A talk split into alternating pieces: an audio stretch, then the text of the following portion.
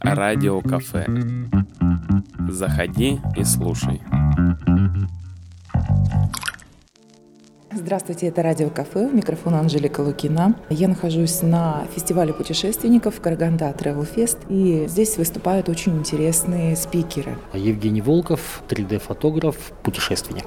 Евгений, вот вы рассказывали о том, как сделать 3D-панораму. В таких интересных местах бывали, и Google за вами следит. Расскажите, с чего все началось? Началось все очень странно. Я просто лазил по сети, увидел 3D-панораму. Это было 7 лет назад, поразился, просто не мог понять, как такое чудо вообще может быть. И захотел научиться. Нашел людей, которые этим занимаются, лучших панорамных фотографов России в Санкт-Петербурге. Списался с ними, заплатил денежку, поехал, они меня всему научили. Тогда я не думал, что это такое просто как бы мимолетное увлечение перерастет в дело моей жизни. Потом пошли коммерческие 3D-туры, а позже я понял, что вообще э, миссия этого дела показать мою прекрасную страну Казахстан всему миру. И сейчас я вот уже который год путешествую и снимаю свою страну. То есть получается так, что вы живете просто в путешествии. Сколько получилось за прошлый год или за этот год э, выездов? А, в этом году за май, июнь, июль, август, сентябрь я провел в дороге 81 один день. Я проехал 27 тысяч километров. Домашние, наверное, там, ух, как ругаются. Они отвыкли от меня. Где вы были?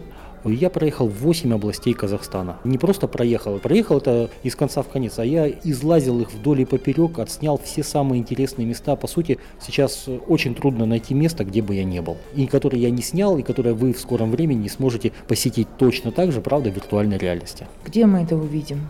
Это будут, ну, я думаю, что сайты, приложения, потому что это все государственные проекты, которых я работал. То есть это будет сделано на высоком уровне и в полной доступности. Ну, попозже следите за моим фейсбуком, скажу когда. Трудно быть 3D-фотографом, то есть для этого нужен фотоаппарат, какой-то особенный, значит, штатив, насколько я поняла, и умение фотографировать.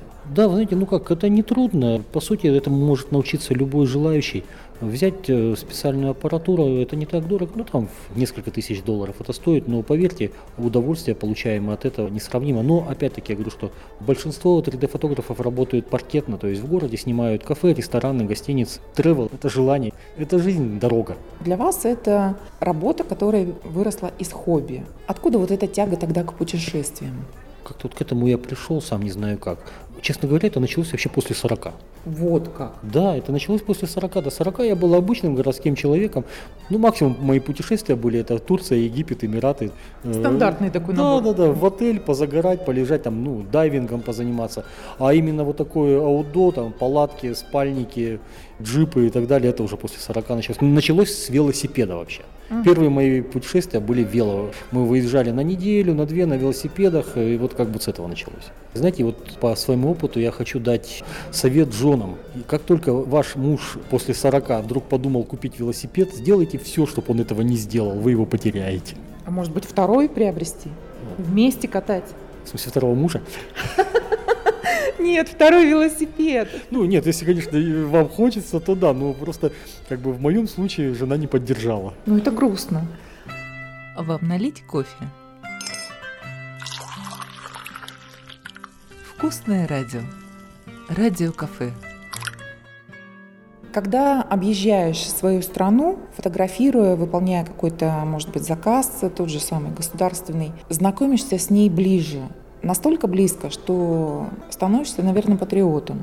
Есть такое чувство? Вы знаете, скажу больше. В некоторых местах, вот, например, в прошлом году была экспедиция в Улытау. Улытау – это место, откуда зарождалось казахское ханство, где была ставка Золотой Орды и так далее.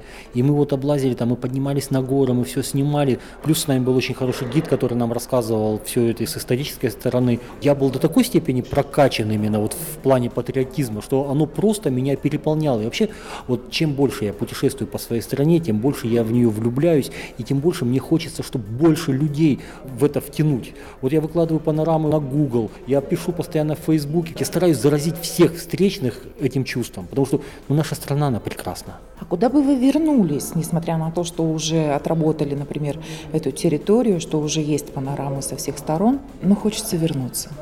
Есть такой? Юг Казахстана. Я бы туда возвращался и возвращался и возвращался. Вы знаете, вот э, впервые я побывал именно на юге Казахстана, Чемкент, Южно-Казахстанская область.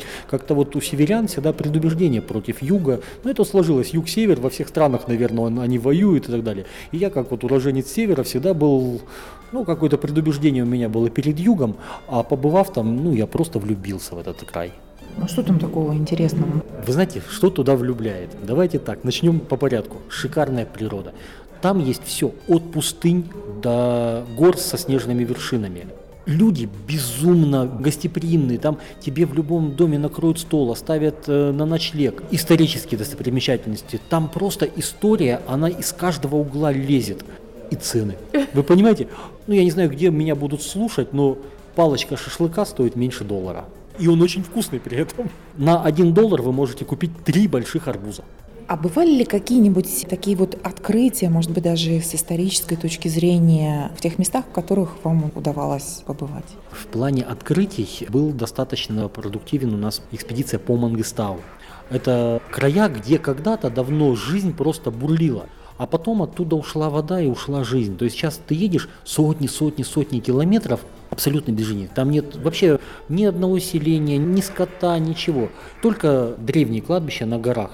И вот э, в тех краях мы ездили с институтом географии, мы нашли несколько остатков древних поселений, которые не были до этого задокументированы. Ну, как? Было интересно, честно. Я их все снял в 3D. В том проекте вы все это скоро сможете увидеть. А личные какие-то открытия бывали на территории, где вы работали? Знаете, вот это трудно рассказать, потому что эти открытия происходили ежедневно по несколько раз. Я не уставал восторгаться и удивляться. Это просто все мои вот эти поездки состояли из сплошных открытий. Очень много, даже невозможно что-то выделить. Жень, скажите, пожалуйста, вот что нужно сделать, чтобы хобби превратилось в любимую работу? Есть какой-то алгоритм? Знаете, мне трудно об этом сказать, потому что я считаю, что мне просто повезло, сложились так обстоятельства, что вдруг мое хобби стало приносить еще и ну, нормальный доход. Сложились так обстоятельства, потому что я знаю куча людей, которые, э, начиная чем-то заниматься, потом в конце концов выдыхаются, плюют, бросают и все. Повезло. Счастливчик! Однозначно. Что вас ждет впереди? Только удача. Уверен.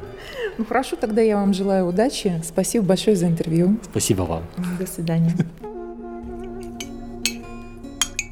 Радио кафе. Вкусное радио.